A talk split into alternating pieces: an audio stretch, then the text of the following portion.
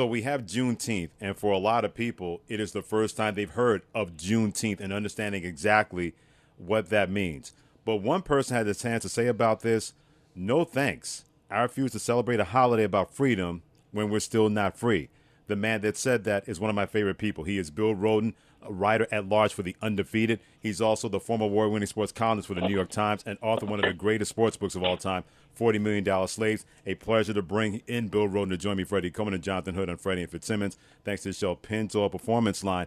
You also wrote today part of your latest piece is Juneteenth about profit or progress? Bill, where do you stand when it comes to corporations and Juneteenth? Well, well it's definitely about profit. I mean, you know, I mean, seriously, you know, I mean, corporations are just profit animals, you know, and and uh, whether it's my corporation, yours, whatever, they're looking at bottom lines, and particularly when it comes to black people, man, we're like, we consume something like I think it's something trillion dollars. We we we, we make up about 14 point something of the population, but yet we consume annually almost like one point something trillion dollars. So if you're a corporation and you see uh, a, a group of black people, not just individual, but but upset en masse in your boardroom, you you know, and it happens every time. You know, they look around. If there ain't no black people, they go grab some black people. Or if there's a couple black people there, what do you What do you think, Jason? Uh, what do you think we should do? Because it's all about the bottom line, and if you can do some good in the short term, but make no mistake, it's about the bottom line. And and unfortunately, as African Americans, you're in these rooms when when this door is kind of open, you have to kind of make your ask, you know, right. or make your demands. Whether it's uh, some people are PhDs in this. Some black people there's PhDs in this. They just know when times like this, you know, I've seen some people who don't even identify as black. Suddenly, man, they like Malcolm X. You know, they, you know, they, they, you know, to, and they leave the cause and all that. So, just, to, I mean, um, to answer your question, uh, from a corporate standpoint, um, it's, it's definitely about profit, and it's just amazing how now all of a sudden the NFL, uh, PepsiCo, uh, you know, everybody, Disney, ES, I mean, everybody is saying, okay, we're going to give you a day off. We're going to make this a holiday, and we're going to throw some money at it. Uh, I guess what we have to do is, as you know, athletes, um, journal, whatever, okay, what's the plan? Just don't throw money at it. What have we been saying for the past five, through COVID? what are the you know the um, economic uh, disparities right in income, how how the income gap, the wealth gap in our community is just immense. So any that should be our message. It should be your message, my message.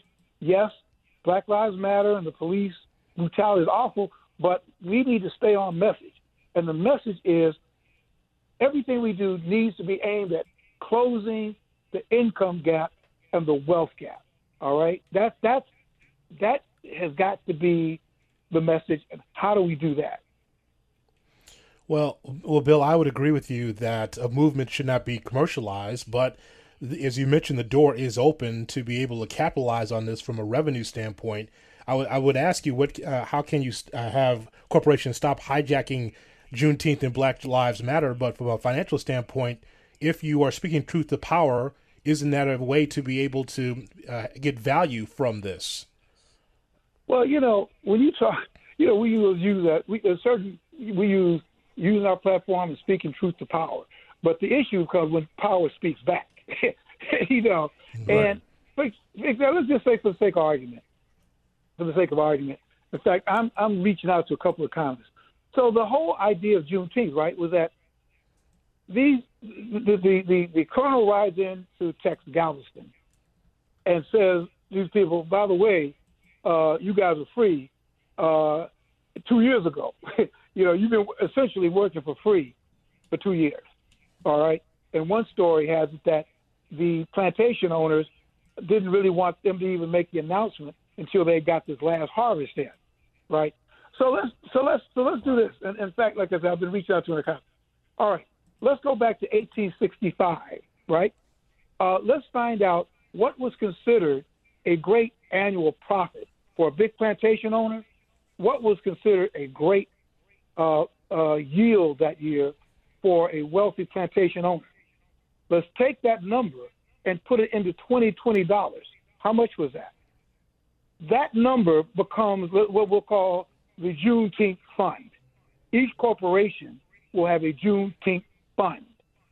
Now, what does that fund do? So, what that fund is, that is the beginning of sort of reparations, we want to call it.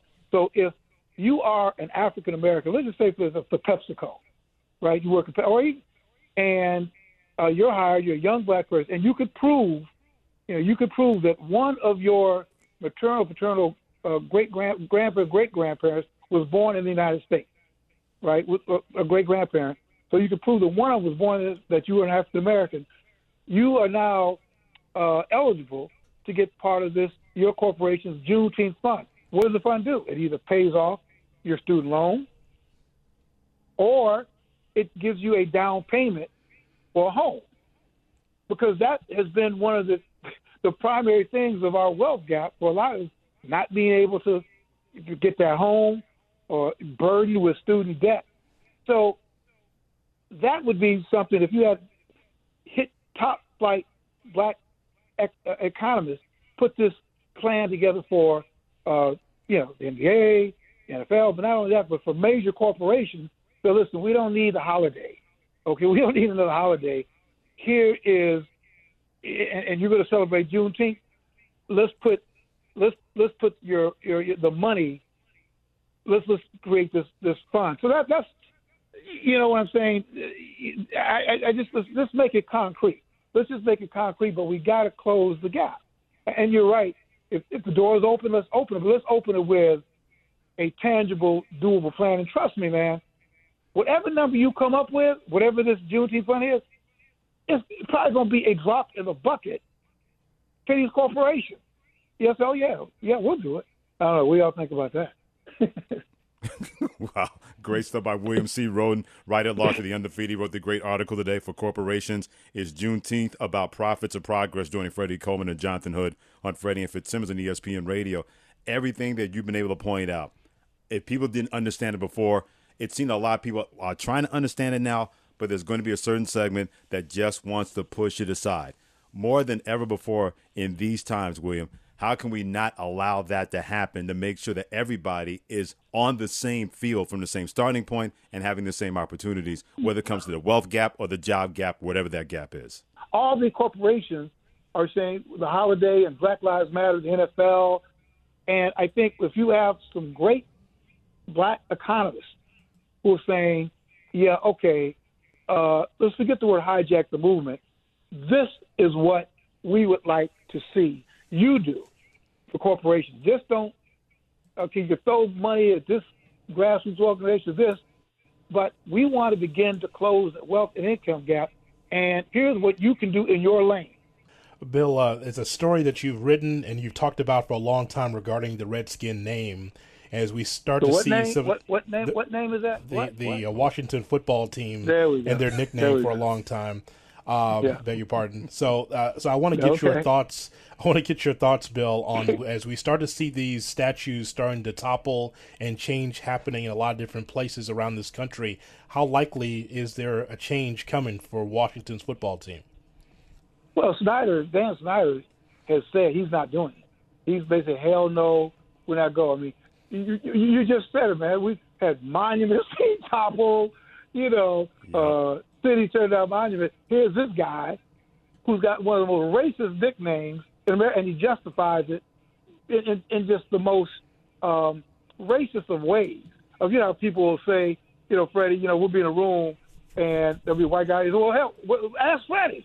What do you think, Freddie? And they, so they'll always find some Native American, Indian, who will say, but I don't see it. I, I don't really see it changing uh, unless, although you know, you bring up a good point. This is probably a good time to to mount pressure. I mean, I mean, but it has to be full scale, like the same kind of pressure. Now that's okay, Freddie. You mentioned hygiene. That's what I would like to see. All these these these kids, white kids, all that. Let's let's let's boycott. Let's let's do that. Let's march on Dan Snyder's house.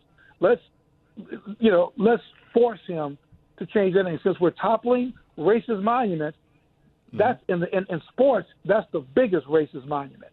So, but I think there just has to be concerted effort. And and I don't know how you guys feel. How important? How, how important do you guys think that is?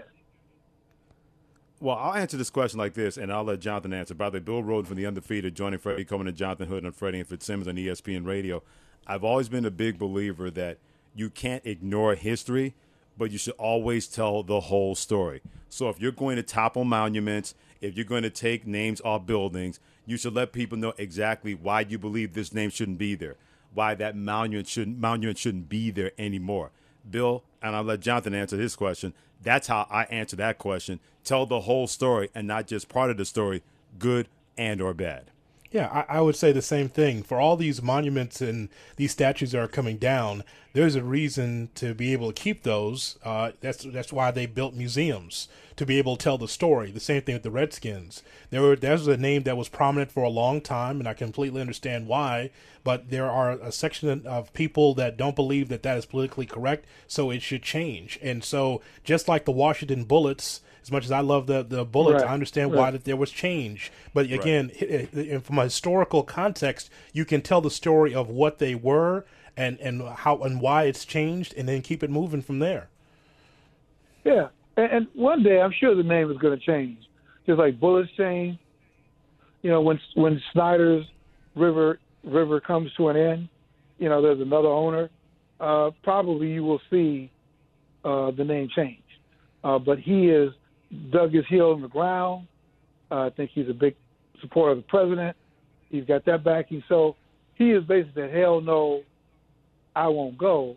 Um, but I think it. I think again, while this door is open, while we're trying to eliminate these symbols, and, and, and remember the symbols, the symbols lead to a deeper truth, a deeper, awful, ugly truth you know, that's why they, they're taking these monuments down because they symbolize something very ugly, you know, and uh, divisive.